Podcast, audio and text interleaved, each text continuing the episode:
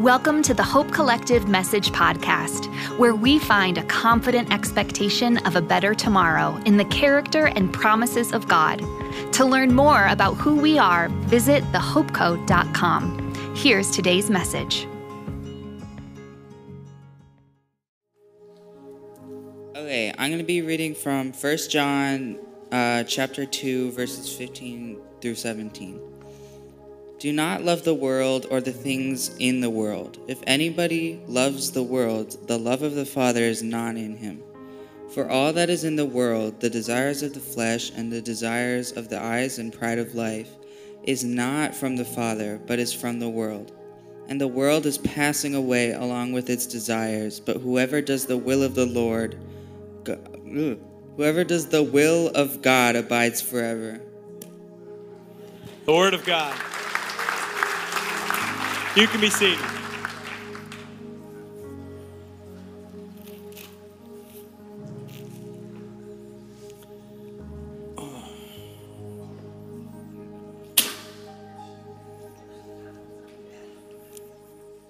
Any M&M lovers in the room? Yeah. Anybody just pick out the blue? No. No. Yes? Wow. We could have used a lot of help. Uh, I'm just kidding. They actually sell it now separately. Isn't that cool? Thank God. Hey, we're glad you're here. Um, let, me, let me just say that when we come into this space on a Sunday, we are not here to get what we need to make it through the week because we have Jesus and we have the Holy Spirit and we have God's Word and we have each other that help us make it through the week and not just survive it, but thrive in it. We come here on a Sunday to celebrate that we woke up breathing today. I mean, who woke up breathing today? This feels inclusive. This feels like everybody, right? We woke up breathing today, that we woke up and His mercies were still new every day of this week. And we're celebrating the goodness of God, that we woke up and His grace was still sufficient. That we woke up and that sin you committed the night before, God is ready and willing to forgive again. We woke up and the same God who was the same yesterday is the same today and will be the same forever. And so we come to celebrate that He's still good. That no matter whether your week was good or your week was bad, that He is still good, and we come here to celebrate that. And we celebrate best by singing. And it's just good to sing, isn't it? Some of you are like, no, don't like singing, but okay. Until your favorite song on the radio comes on and no one's in the car with you, and then it's like, wah! May we give God that much, right?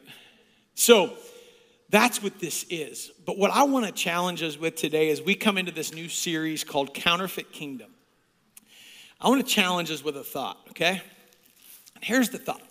I want you to envision you're a bag of M&Ms. Okay? Some of us, easy to do, right? Not that you have a bag of M&Ms, but that you are one. And that those M&Ms represent all of your views, all of your thoughts, all of your beliefs, all of the truths and the lies that have shaped you or not. And is your bag more like this, or is it more like this? Now, you can't answer that yet because you don't know what they mean, right? You just know that one's very blue. This represents the extreme, the extreme good, the kingdom of God. And this represents every world view outside of it. So, which one is your thoughts and views ideas, beliefs best represented by, and it is shaping your loves, wants, and desires. Period. Fun, right? M&Ms on a Sunday morning. Whew. So we go to Ephesians chapter 2, verses 1 through 5. Alex started the morning with that. I want us to go back to that And I want you to hear what is being said and, and read it as if you're putting yourself into this. And if you're a follower of Jesus today, meaning you've stepped into a relationship with Jesus, then as you read this, you will read this differently than if you have yet to step into a relationship with Jesus. But get ready, because here it is Ephesians 2 1 through 5. As for you, talking about those who have stepped into a relationship with Jesus, Paul's writing to the church at Ephesus. As for you, you were dead in your transgressions and sin. You were dead you might be physically alive, but did you know you are more of a spiritual being than you are a physical being? Matter of fact, you are as much a spiritual being as you are a physical being. You were dead in your transgressions and sins, in which you used to live when you followed the ways of this world and of the ruler of the kingdom of the air, that's the devil, the spirit who is now at work in those who are disobedient. And so all of us also lived among them at one time, gratifying the cravings of our flesh and following its desires and thoughts. Like the rest, we were by nature deserving of God's wrath. Let me just share something with you that, that I was reminded of on Christmas when I shared a message. And it's always fun after you share a message, people come up and say, Well, here's what you should have said. Great. That's fine. I can take, I can take that. Someone said, when you talked about John 3:16, for God so loved the world that he gave his one and only son, that whoever would believe in him would not perish, experience the wrath of God, but have everlasting life. And then verse 17, God didn't send his son into the world to condemn the world, but to save the world. Why? Because the world already stands condemned. He didn't come to condemn it because you are. We are. Outside of God rescuing us through Jesus, we're done. This is over. There's no hope.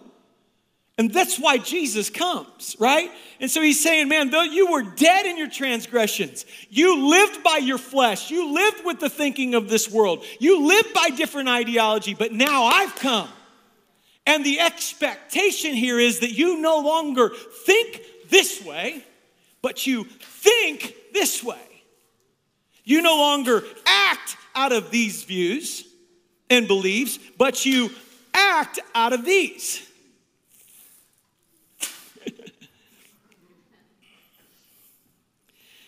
Verse 4 But because of his great love for us, which his great love for us, not our great love for him, he loved first God, who is rich in mercy, because he gives it every morning, made us alive with Christ, even when we were dead in transgression, and it is by grace that you've been saved.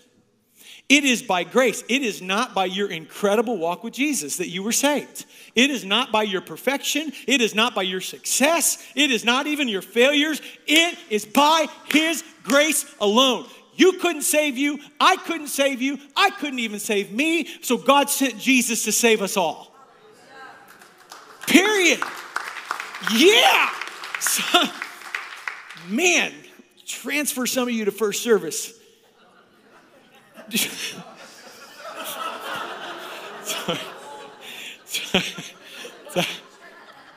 don't like, I don't know what to do with that now. Just a rough morning in first service. Yeah, God's grace for them too. And me. Whew, can we just keep, we just keep going? Because that should be exciting. So if it's by his grace and not your strength and not your trying, why do we keep trying? Why do we keep working harder at our faith instead of just accepting it, receiving it, and enjoying a relationship with him where he does the work anyway? Why? So that you don't try to get the credit, but he gets it. Because he's deserving of it. You didn't die for the world, he did. Right?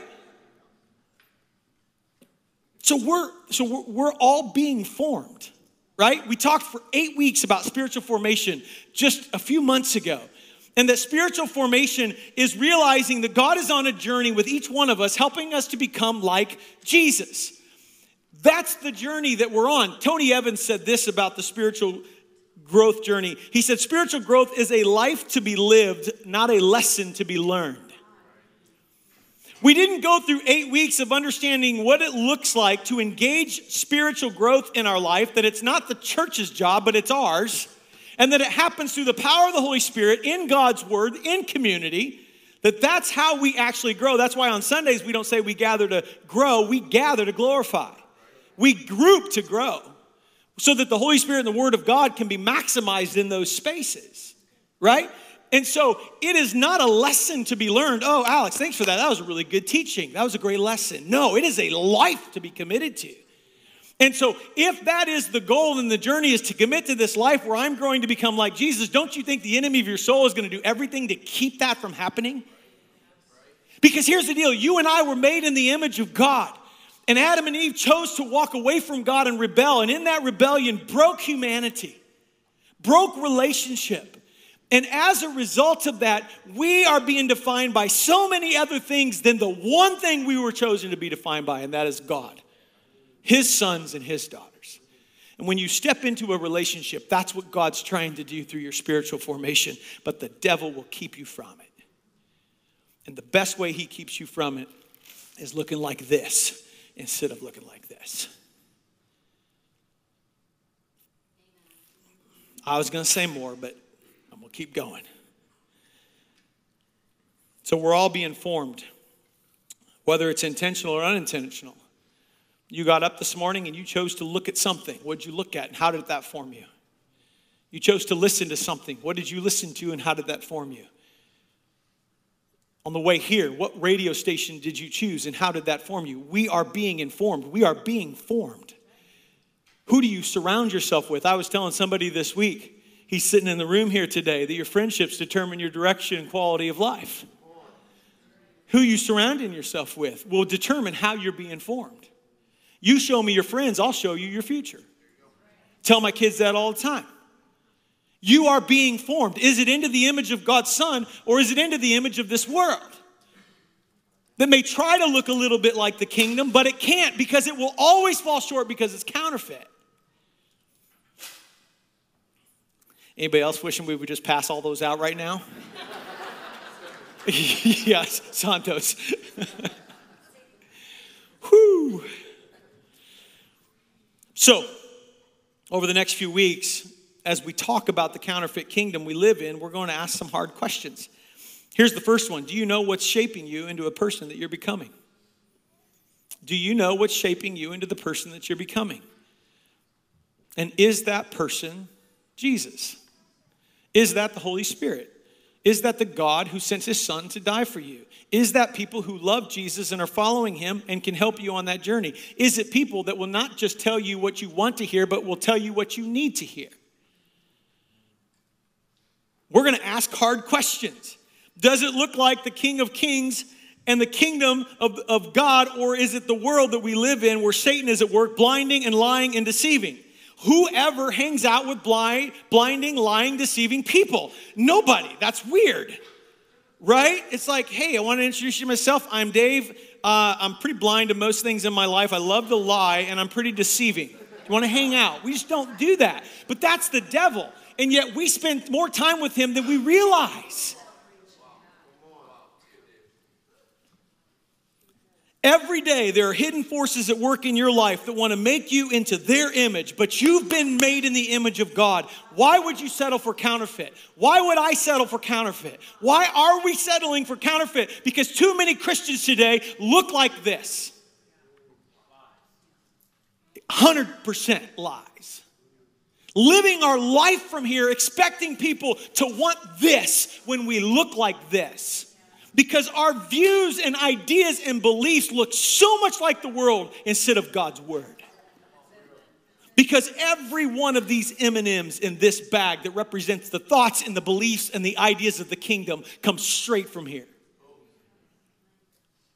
Tells us how to live, tells us how to act, how to think, how to talk, how to behave. Because it's promising a different kingdom than the kingdom of this world. You know what? Let's put that one on the floor. Just feels like a good spot for it.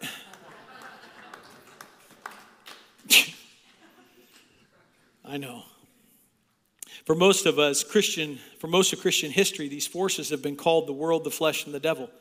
The three enemies of our soul that work to keep us living counterfeit lives is the world, the flesh, and the devil. And together they make up the counterfeit kingdom a way of being that demands our total allegiance and takes us away from the way, the truth, and the life.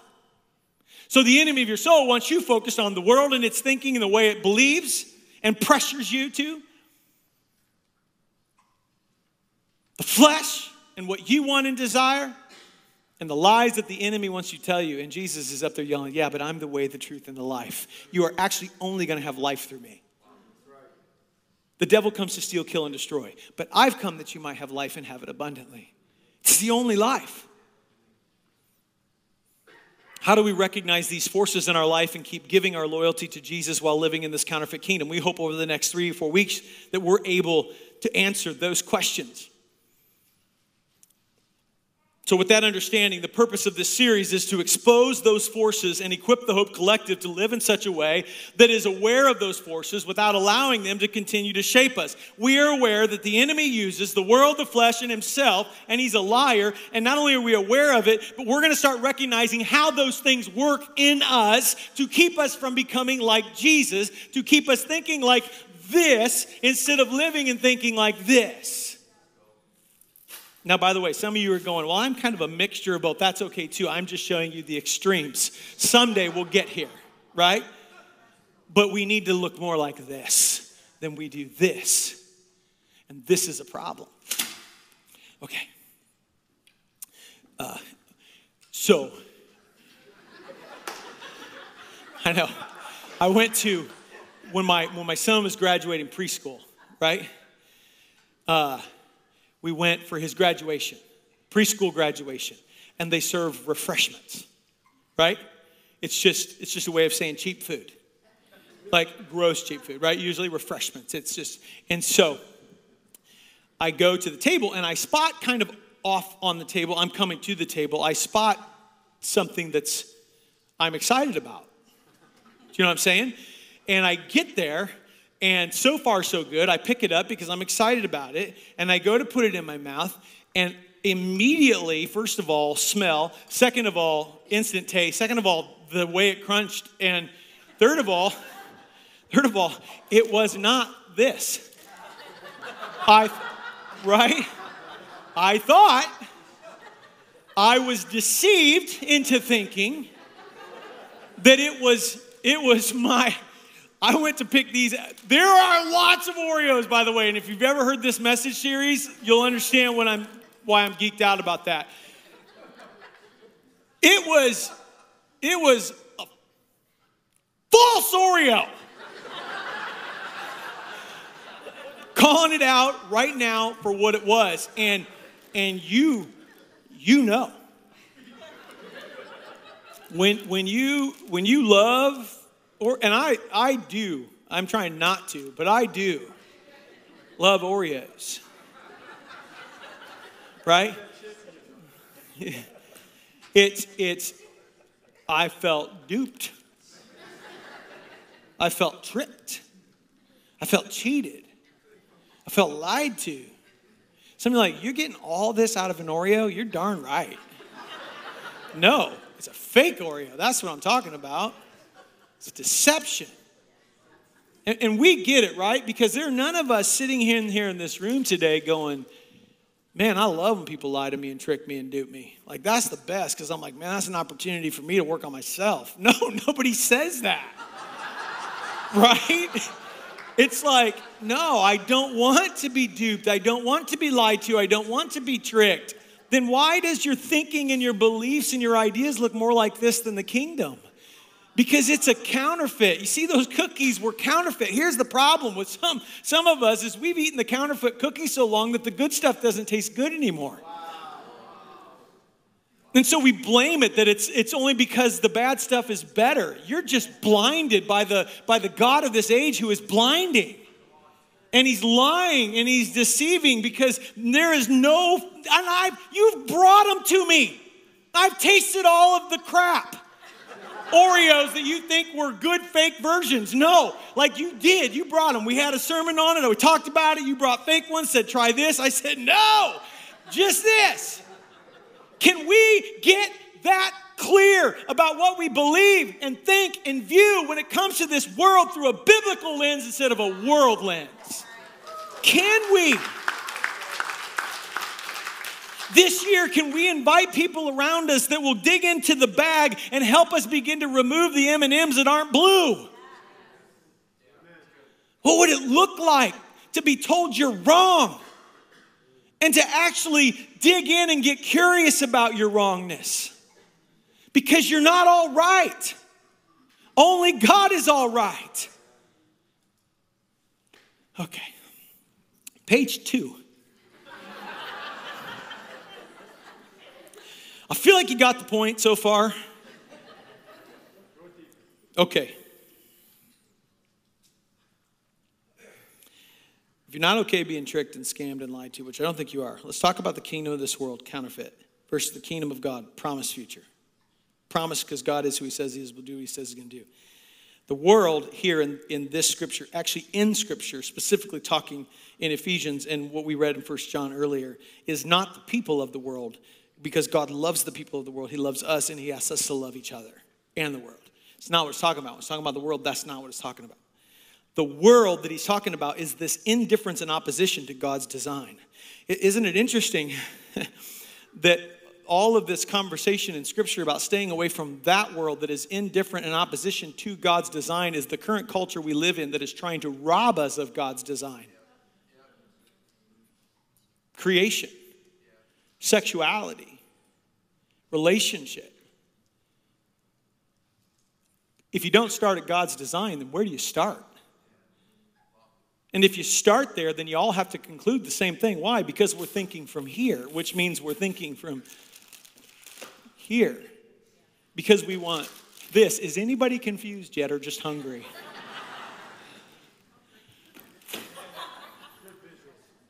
yeah, probably too many. The world, as Alex defined it in the series during that eight weeks, is the entire human system organized in rebellion against God and pursuing its definition of good with no regard for how God defines it, who is good.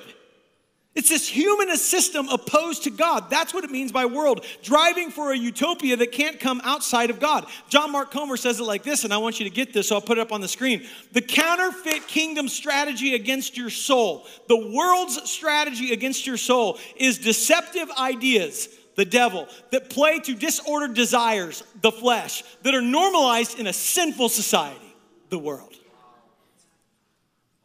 This is how he's working. I want you to hear this again. I want you to get this because I think we think we're smarter than this. Deceptive ideas. The devil lies. He is the father of lies. It's his native language. It's all he does. Every one of us are sitting here with experiential truths that are actually lies about ourselves. That only the Holy Spirit is going to reveal and other people around you is going to help heal. These ideas, the devil, that play to disordered desires because when my thinking and my ideas and my beliefs are in a world system, then my love, wants and desires will go with it. It's how it works.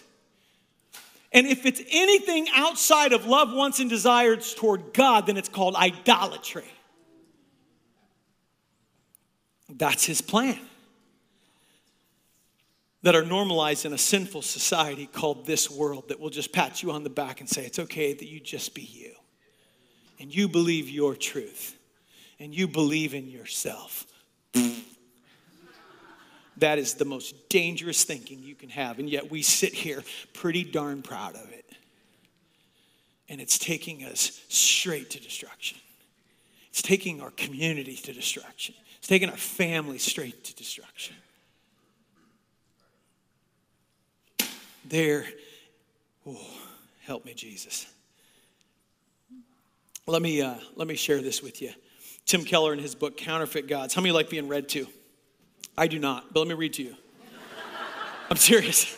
I don't. But I want to quote Keller, who's quoting somebody else. The Real American Dream, a meditation on hope by Andrew Delbanco. So, Tim Keller is quoting Andrew Delbanco in his out of his book The Real American Dream. And here's what he says. At the heart of every culture is its main hope. What it tells its members that life is all about. Okay? Every culture. Delbanco traces three phases of American civilization by looking at the fundamental hope of each era, which he names in sequence God, nation, and self. In the first era, hope was chiefly expressed through a Christian story that gave meaning to suffering and pleasure alike and promised deliverance from death. Early fathers and mothers of our country. In the second phase, the Enlightenment removed a personal God and substituted the idea of a deified nation. The second phase, which Delbanco says only began to pass away during the 1960s, transferred older ideas of sacredness to America itself so that it came to see itself as the Redeemer nation whose system of government and way of life was the hope for the world. Today, the need for transcendence and meaning has detached itself from anything more important than the individual self and its freedom to be what it chooses. Among younger people, the older flag waving America first mindset is out. Now, life is about creating a self through the maximization of individual freedom from the constraints of community. BS. It's all it is. And we're buying into it. Why? Because we're not rooted enough here.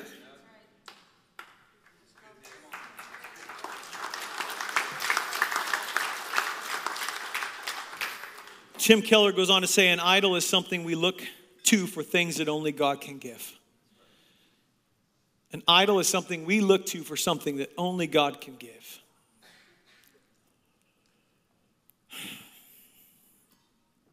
First John chapter 2.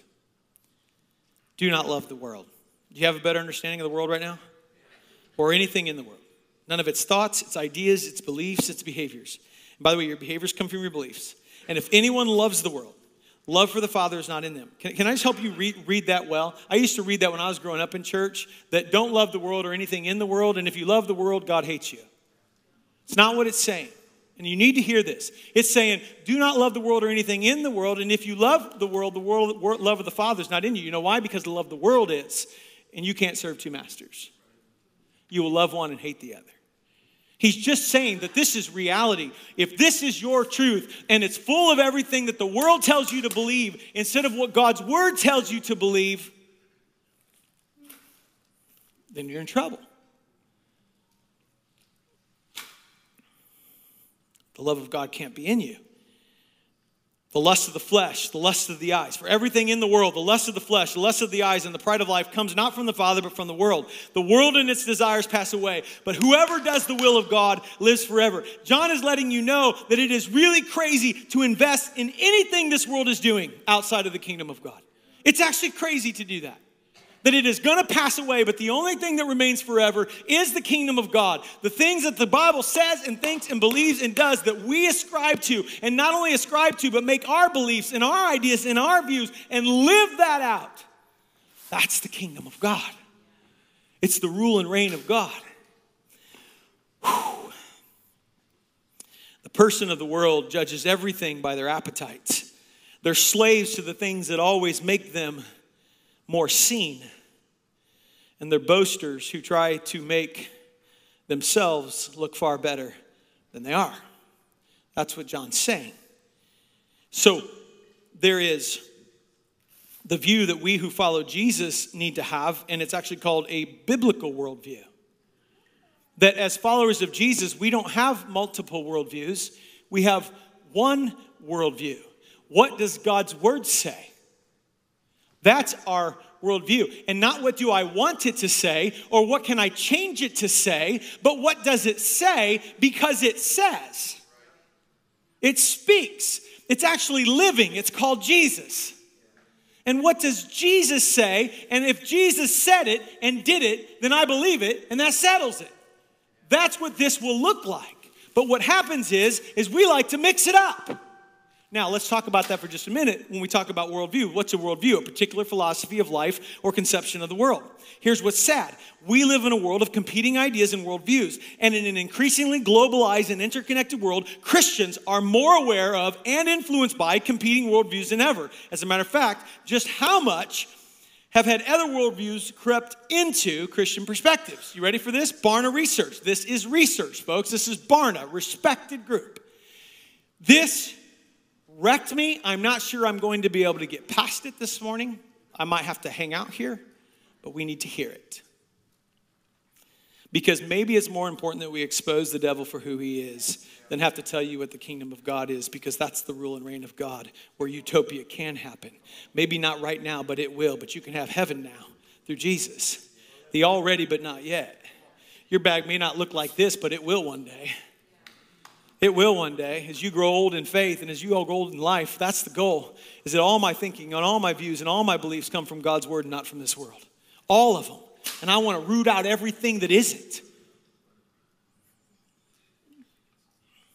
Barna's research shows that only 17% of Christians who consider their faith important and attend church regularly actually have a biblical worldview. 17% of on fire Christians actually have a biblical worldview. Research in 2018. Do you think that's gotten better or worse? What's in the bag? What's in your bag? What is your teachers at school? The family of origin you grew up in, the things you watch on TV, the things you listen to, the TikToks you watch, the reels you consume. What's it telling you that you've adopted and you didn't even know that you were trading the blue for something worse? And that now your life is headed towards disaster because you're thinking outside of the mind of Jesus. 17% of on fire Christians don't have believe have a, a, biblical worldview.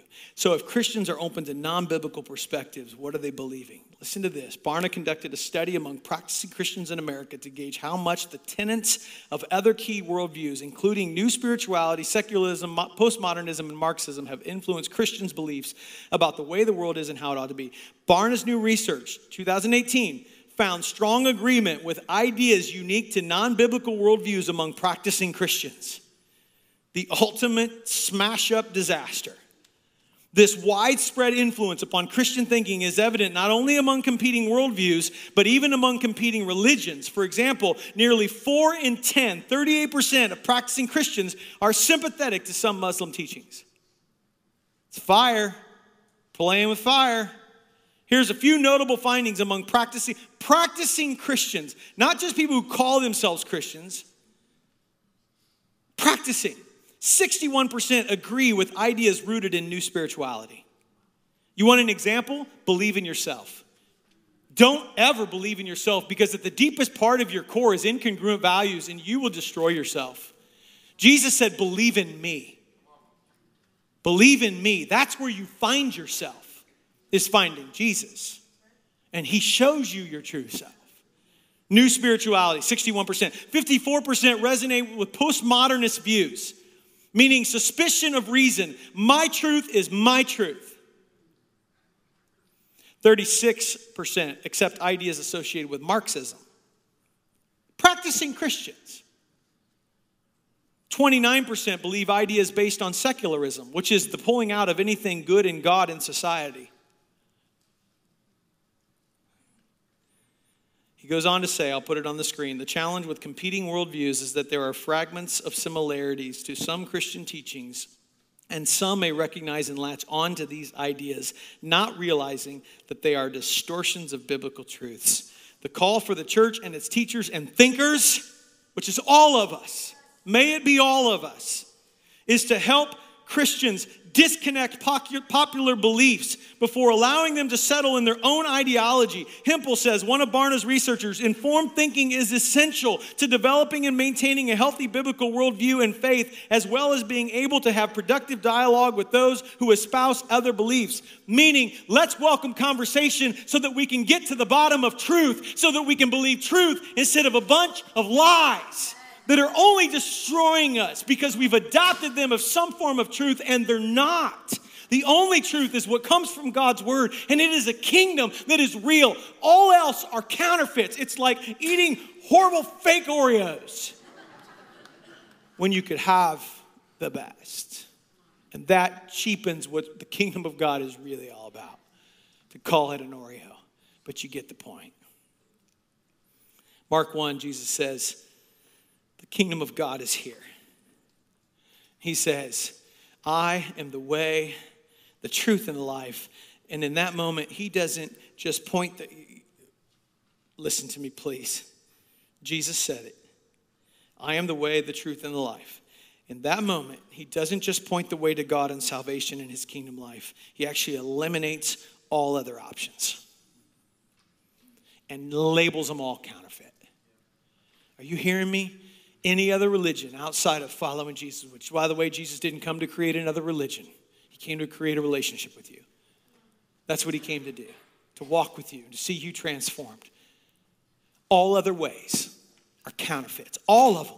We don't get to go, oh, Jesus is one. No, he said, I am the way, the truth, the life. You think that there's a world, the flesh, the devil? I'm telling you, there is a way, a truth, and a life. That's the kingdom of God.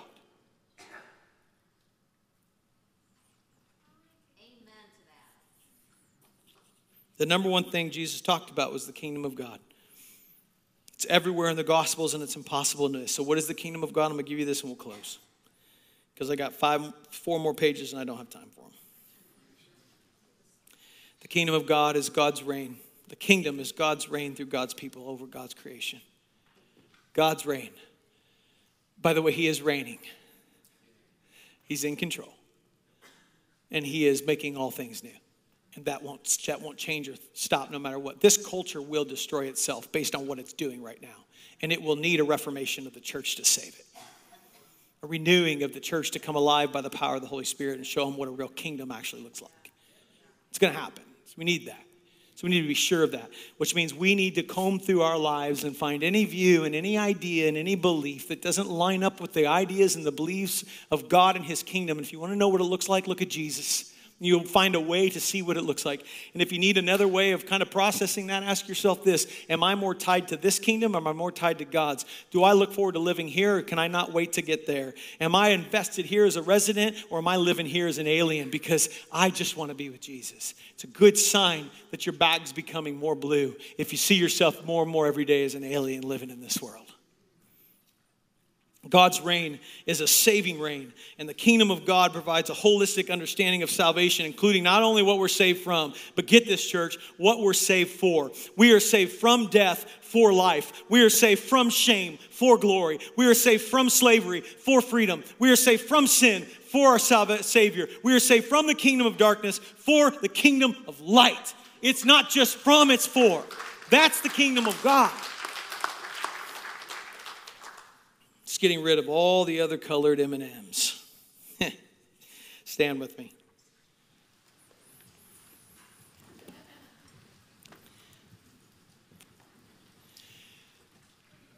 Listen to me.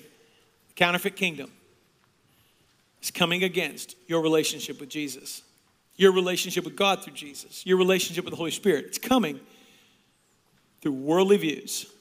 So we need a biblical worldview to counter every worldly view. It's coming through flesh. We're going to talk about that next week. It's coming by the devil himself. We're going to talk about that two weeks. That's coming. But listen to me really carefully. The counterfeit kingdom will always start with an attack on God's design. Always. To, to image you into something other than what you were designed to be imaged for, which is made in the image of God. I want to always equip you well and there are other ways, even outside of God's word, to understand what I'm talking about. If you're a reader, or if you're not, I read this in one day, not a big reader, one day. I would go buy this book if you want to understand more about what we're talking about, about living in God's kingdom versus the kingdom of this world. And the ideologies of this world spells it out. It's by Henry, Now- Henry Nouwen, Henry Nouwen, however you want to say it. The Selfless Way of Christ, Downward Mobility in the Spiritual Life. See, because the kingdom way is down and to the left, not up and to the right. The greatest become the servants of all. And if you want to be first, you'll become last. That's the kingdom. It's upside down, but it's beautiful. I want you to do three things through this series. I want you to engage with your minds. I want you to think. And I want you to surround yourself with people who will help you think. Matter of fact, this is how I'll say it. What and who is shaping me spiritually? That's what I want you to begin to think. I want you to engage your heart, your emotions. How is the world, the flesh, the devil working against my own spiritual formation? And I want you to surround people and ask. Matter of fact, ask somebody, hey, how do you think that's at work in my life? There are people in your life that are dying to tell you how the enemy's attacking you. Just saying. Lastly, I want you to engage your body. Do. Become increasingly aware of what might be misshaping you spiritually. And commit to living in the reality of the kingdom, the spirit, and the truth as exiles in this counterfeit kingdom that we live in called this world. Could we be way more like this as every day goes by, and way less like this. And could you be a person that doesn't surround yourself just with people who think like you because that's cowardice, but with people who don't think like you so you can grow? Because iron sharpens iron.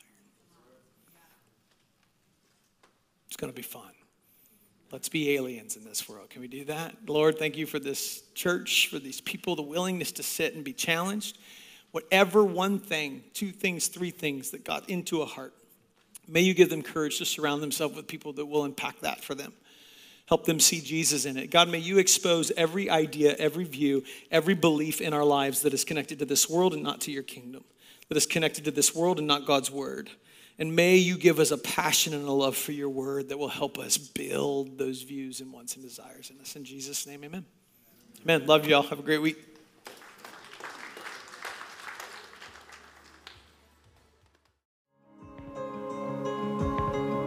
Thanks for spending time with the Hope Collective. If you appreciated this message, we hope you'll subscribe to the podcast or share it with a friend. You can also leave a rating or review, which will help other listeners find us online. Thanks again for joining us.